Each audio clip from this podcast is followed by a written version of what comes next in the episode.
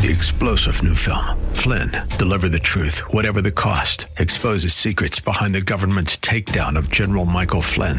Flynn knew what the intel world had been up to. He ordered the first audit of the use of contractors. This set off alarm bells. He told the truth. He was the most dangerous person for Donald Trump to hire. They had to get rid of Flynn. Flynn, deliver the truth, whatever the cost. Available now. Watch it today. Go to salemnow.com. Salemnow.com. Welcome to Practical Living with Dale O'Shields, Senior Pastor of Church of the Redeemer in Maryland. We pray that through this message, you will learn how to apply God's Word and truth to your life. Stay with us as we discover God's truths that will transform us. The most important belief that you'll ever have in life is your belief in God. There's nothing that is more important than that because your belief in God is going to determine every other belief that you have. What you believe about God will determine ultimately what you believe about you because you and I define ourselves on the basis of our view of God. And then, of course, what you believe about God is going to affect how you view other people. If you have the right view of God, you have the right view of other people. And how you view God, how you believe, or what you believe about God will affect your view of the world around you because you either accept what we would call a biblical mindset or a God centered uh, worldview or a worldview that is opposite to God's perspective. And so your beliefs matter a whole lot. Sadly, when it comes to our beliefs about God, there are a lot of us for a variety of different reasons that we have some warped opinions of God. Many times we don't even realize how we're looking or thinking about God because of the life experiences and exposures that we've gone through, it's kind of changed our perspective of God and it's uh, affected us in terms of our belief about Him. And so we're going to take a look today in a few moments at some things that the Bible teaches us very clearly about who God is and what we're to believe about Him. But before we do that, I want to lay out for you some of the, uh, some of the misconceptions that people have about God. I'm going to share with you seven misconceptions that people have about God. First of all, people, many people, some people, I don't know how many people, but some people believe that God doesn't even exist, that God is a figment of people's imagination. We refer to those individuals as atheists, that they have no belief in God, that there's not a God. And there's a certain percentage of people that have ventured into their life saying, I'm an atheist, I don't believe that God exists, or an agnostic. An agnostic is, I'm not sure whether God exists. You can't know whether God exists or not. And there's all kind of variations of this. And an atheistic or an agnostic perspective of God or skeptical perspective of God is based upon primarily a natural, naturalistic view of the world or a materialistic view of the world. That all there is in the world is that which is natural or materialistic, that there's nothing uh, such as the supernatural. So everything can be explained in natural terms. And so that's how people get to oftentimes this atheistic belief. The second misconception about God is that God does exist, but he doesn't get involved with the, with the world or with people. He's sort of disengaged, dis, detached, and disconnected. This is referred to as deism. God maybe started the world, but he's not really engaged. He's sort of backtracked from everything and sort of lets the world run on its own. The third one, and perhaps more prevalent in the culture that we live in, and perhaps in, even in believers' lives, is a belief that God is angry and hard, tough and mean, abusive, overly demanding. I'm going to give you a lot of adjectives here. Domineering is grumpy, capricious, moody, temperamental, arbitrary, contrary, and partial. Any of those words can describe at times how people think of God. Many times this is based upon an experience that someone has had in life, primarily with an earthly father or earthly experiences they've had, and they translate that to God. And for example, if their earthly father has been very, very abusive or angry, there's a tendency subconsciously, even in relating to God, to sort of project that over onto God. Or fourthly, some believe that God is cold and distant, aloof and uncaring, that he's sort of, again, backed away. You can't approach him, or he's unreachable. That's number five, unreliable or unknowable. You can't have a personal relationship. Some people believe that God is outdated, out of touch, irrelevant, or inept. And the last one I'll mention is that God, some people think of God as, I'm going to give you some made up words here. You ready for them? This is out of my dictionary. That God is Santa Clausish, okay? vending machine-ish, or demandish. What that means is this that some people think of God as He's the one that I go to when I want something. And so He's sort of like the big Santa Claus in the sky. I can sort of go to Him and say, hey, I need this or I want this. Or He's the vending machine that if I need something, if I can get the right amount in and push the right button, hopefully I can get something out. And there are people that view God only on the basis of what they perceive that they can get from Him. As I said before, your beliefs about God matter a whole lot because what you believe about God is going to determine your relationship with God. You're going to relate to God on the basis of what you believe about Him. You'll relate to yourself on those on the basis of what you believe about God, others in the world around you.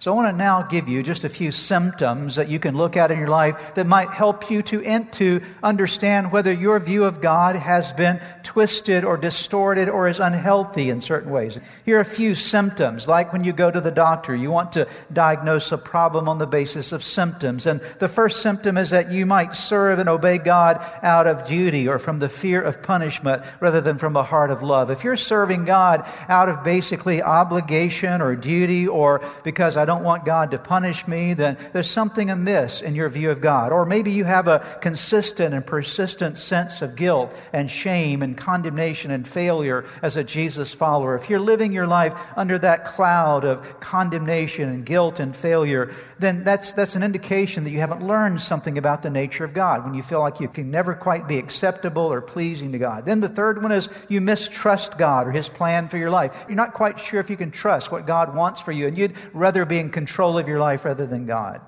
The fourth one, this is a symptom that is prevalent in a lot of our lives. We have negative attitudes and words that are more prevalent and powerful in our lives than positive ones. If your bend in life is far more negative than positive, it's a chance that you need to improve your beliefs about God because God is a positive God. Amen? The fifth indication that maybe your view of God has, uh, needs some improvement is you, you may play more defense than offense in your life. What that means is this you're always living life on the defensive, not much on the offensive in terms of progression and moving forward. And there are a lot of people who live their life in that way, a very protective, self protective kind of life. And then, number six, you resist lovingly and freely sharing your faith with others. If you have a hard time sharing your faith with others, sometimes that goes back, not always, but sometimes it goes back to a faulty view of God. Because think of this with me for a moment. If you really knew the goodness and greatness and beauty of God and the love of God in your life, would you not naturally want to share that with other people? Of course you would. But if you have a wrong view of God, you're not sure exactly who God is yourself, then you're going to have a harder time communicating that faith that you have in Him to others because, again, it's misled in some way. Number seven, you know that you have a faulty view of God when you've given up on yourself or your potential for spiritual growth. And I'll add number eight to this you've given up on others and become bitter. When you've given up on yourself, you know what? You, ha- you don't know God because God never gives up on you. Isn't that good to know? Okay.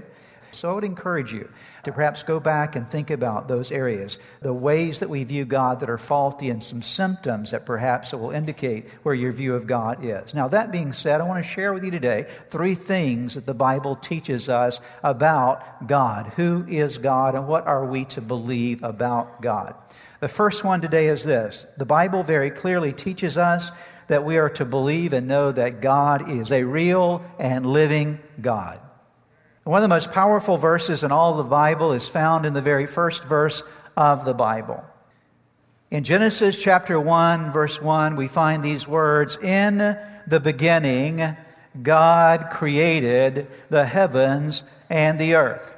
This sets the stage for the entire Bible. It opens up this wonderful drama of God's interaction with humanity. And it starts with these words In the beginning, that is, there was a beginning. And in the beginning, God pre existed the beginning. In the beginning, God created the heavens and the earth. That is, there was a beginning and there was a cause that established creation. And this is extremely valuable for us to understand. Let me read you Hebrews chapter 11, verse number 6. We'll talk more about this concept of God existing. And without faith, it is impossible to please God because anyone who comes to Him, that is, this is the first step of your faith, anyone that comes to Him must believe that He exists. Notice that. And that He rewards those who earnestly seek Him. So, my question to you this morning do you really believe that God exists and that God is the creator of all? And there are many wonderful arguments for the existence of God. I know that in the scientific realm, there are people that will try to argue against the existence of God, but I will tell you there are far more arguments positively for the existence of God than there are for against the existence of God. Let me just share four or five reasons why I believe in the existence of God. Apart from what the scripture teaches me, that's the most foundational thing, but let me give you some basic reasons why you can be confident in your belief in God. First of all, because of the argument of what's called first cause. And first cause says this everything that comes into existence has a cause, right? And the universe that we live in and the life that we experience came into existence Therefore, it has a cause. Now, for many, many years, scientists believed that the universe was eternal, that the universe never had a beginning until something came along called the Big Bang Theory. And the Big Bang Theory identified the fact that there was a time in ancient history that there was this creation, that the universe is not eternal. I want to remind you today that the universe is not eternal, but God is that God pre existed the universe. And so the universe didn't just happen. You can't have an effect or you can't have an event, an experience, an effect without having a cause. Cause is always the, the predetermination of an effect. And so the reason that I believe in God, one of the reasons is because of the principle of the first cause. This world that we live in and life as it, as it exists would not be here without, without there being a cause for it. The second reason is by the reason argument of design. When you look at the world around you, you see that there's beautiful, wonderful design. You cannot have design without a designer.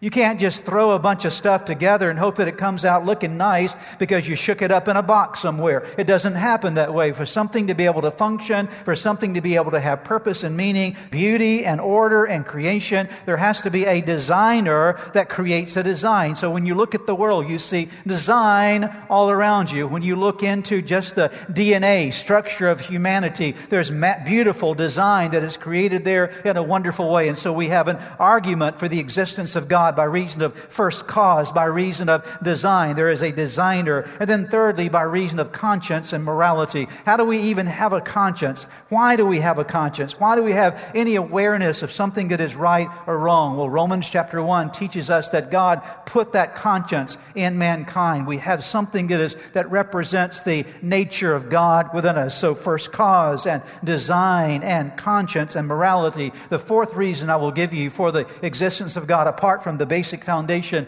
of the, what the scripture says about it is the fine tuning of the universe. Scientists tell us that our universe and life is balanced on a nice edge. It means that if you adjust certain constants in the universe or in life, you don't have a universe or have life any longer. Let's talk about life on planet Earth just for a moment and talk about the fine tuning. Do you know that gravity on Earth is fine tuned to the exact place that it needs to be so that we can exist on this planet.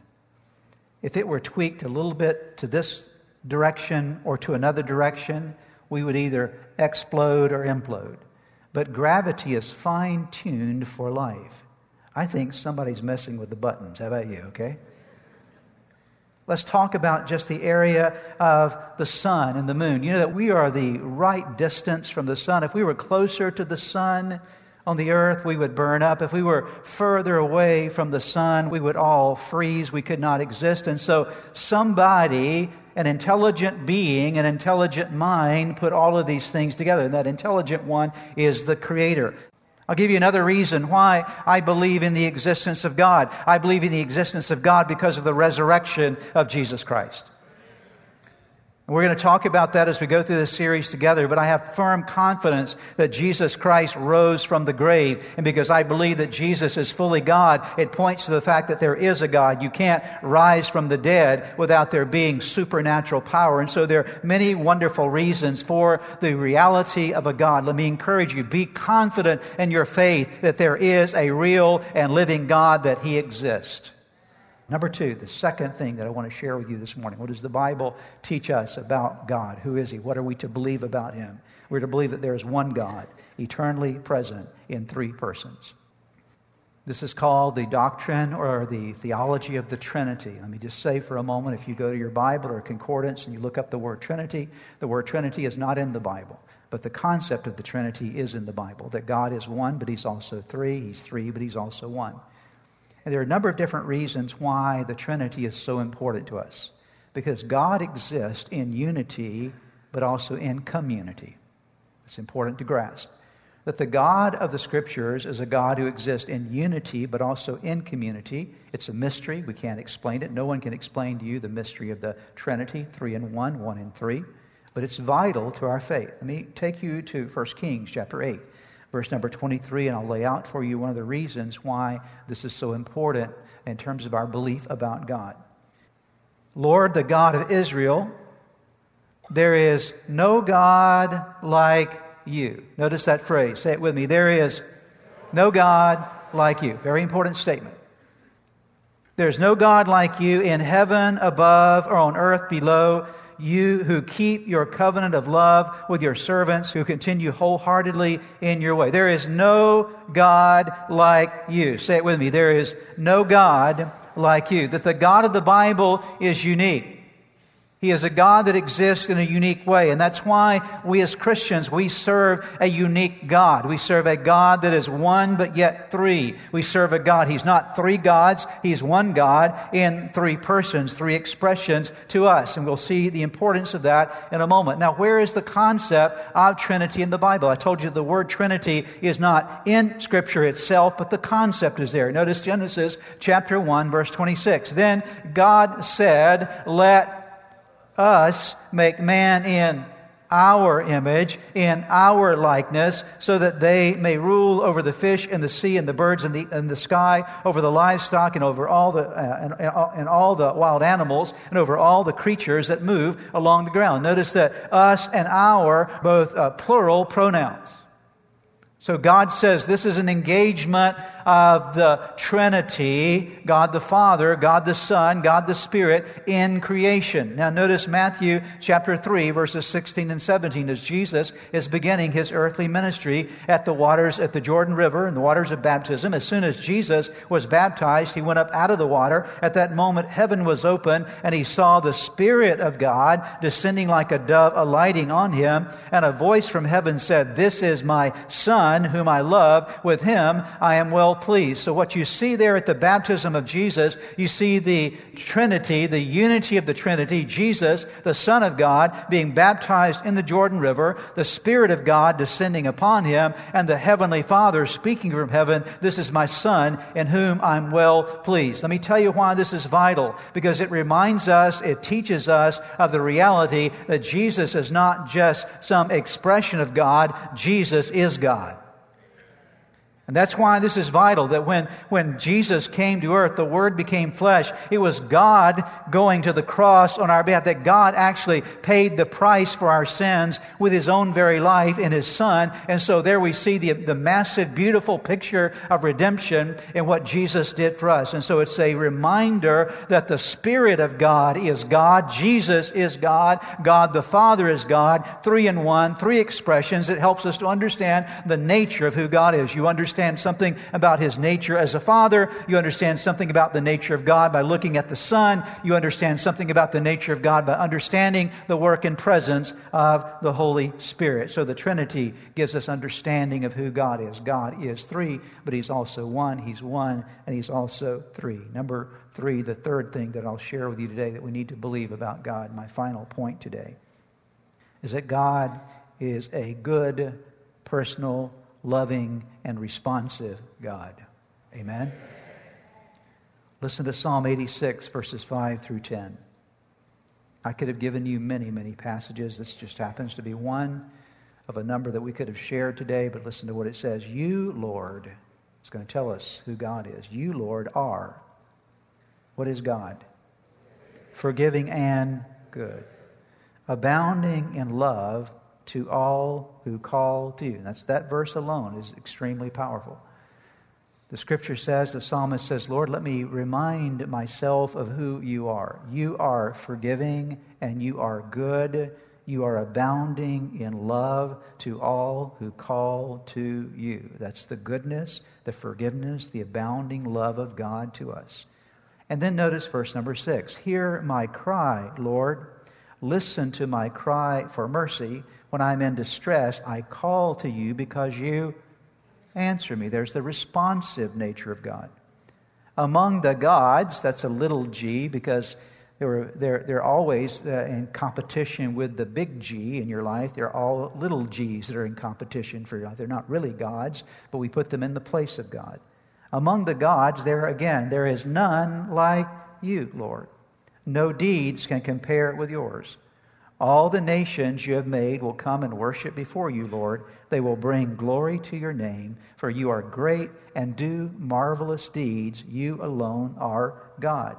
Then notice verse 15, the very same chapter. But you, Lord, are, again, he's describing who God is. You are a compassionate and gracious God, slow to anger, abounding in love and faithfulness. So, anytime you think about who God is, this is how you need to think of him. What does the scripture teach us?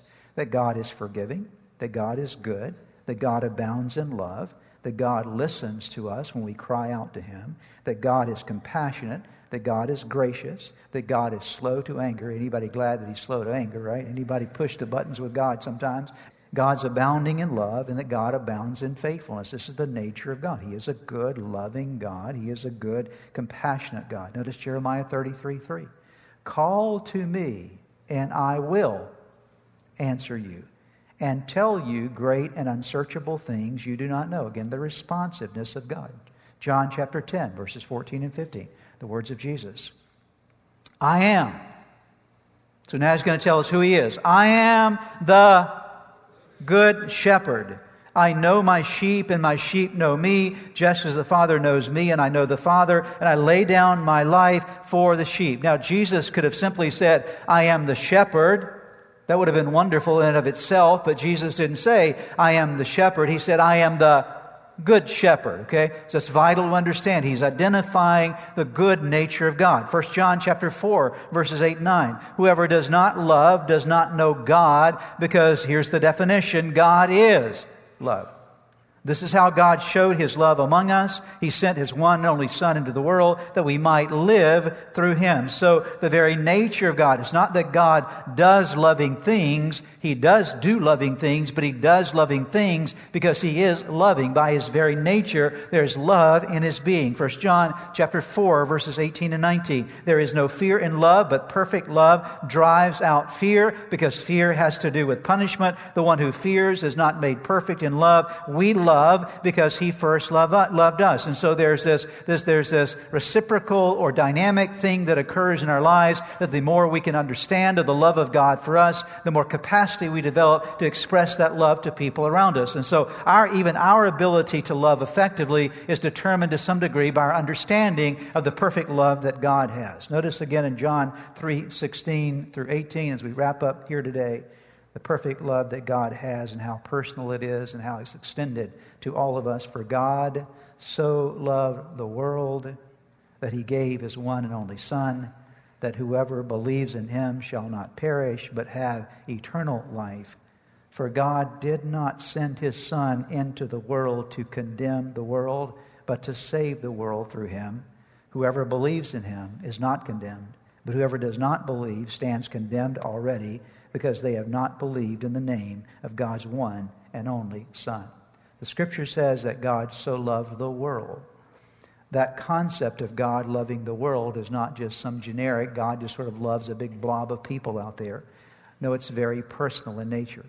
That God so loves you. What I want you to see about that is this the love that God has is not only personal, but it's extended to everybody. There's not a single person that that phrase the world doesn't reach. And it doesn't matter who you are today. It doesn't matter what you've done. It doesn't matter what your background has been. It doesn't matter how many people have rejected you or how many people have told you they don't love you. What the Bible says is that God does love you. So that if you'll put your faith in Him, then you can step away from condemnation and step into life. And what we believe about God really matters because what you believe about God will set you up for beautiful success and fruitfulness in the way that you live your life. I don't mean success in the sense of just materialistic kind of things, but living your life in the way that is best lived. It'll set you up for the best relationships of your life. Your view of God will set you up. The right view of God will establish something in your soul that will help you to have the right software to run the other software, the other beliefs that are necessary for you to have the life that God wants you to experience. Perhaps as you have been listening to today's broadcast, you felt a stirring in your heart, something that reminded you that you need to get something right in your life with God. The first way to start in that journey with God is to open your heart to Jesus Christ, to make Him the Lord of your life to turn over all your life to Him. And that begins with a very simple prayer. I want to lead you in that prayer right now, and it's a prayer that you can pray right where you are. Say these words Jesus, I invite you into my life today to forgive me of all my sins. I need you. I want you. I want you to take charge of my life. Be my Lord and Savior. In Jesus' name. Now, if you just prayed that prayer with me, I want to encourage you with a promise from God's Word that says, when we call on God's name, when we call on the name of His Son Jesus, there is salvation that is brought to our lives. He changes us from the inside out. And the Bible says that if any person is in Christ, he is a new creation. Old things pass away. Behold, all things become new. And that's what's happened to you today as you've opened your heart to Christ. Let me encourage you, you need to take the next step. The next step is to make sure that you get into a good Bible believing church where you're studying God's Word. And make sure you get a copy of God's Word and begin to read it. Spend some time each day in prayer. You've been listening to the teaching ministry of Practical Living with Dale O'Shields, Senior Pastor of Church of the Redeemer in Maryland. If you would like more information, please visit our website at church-redeemer.org. May God bless you and make you a blessing. Three star general Michael J. Flynn, head of the Pentagon Intelligence Agency, knew all the government's dirty secrets. He was one of the most respected generals in the military. Flynn knew what the intel world had been up to, he understood its funding. He ordered the first audit of the use of contractors. This set off alarm bells. The explosive new documentary, Flynn, Deliver the Truth, Whatever the Cost, uncovers the facts behind this scandal. Flynn told the truth. He was the most dangerous person for Donald Trump to hire. I find out the worst enemy that I'm going to face in my life is right here in America. They took my assessment and they wanted me to change it. And I was like, I'm not changing it. They had to get rid of Flynn with in depth interviews, archival footage, and never before seen personal records of the man behind the headlines. I just felt like I was drowning. Flynn, deliver the truth, whatever the cost. Available now. Watch it today. Go to salemnow.com. Salemnow.com.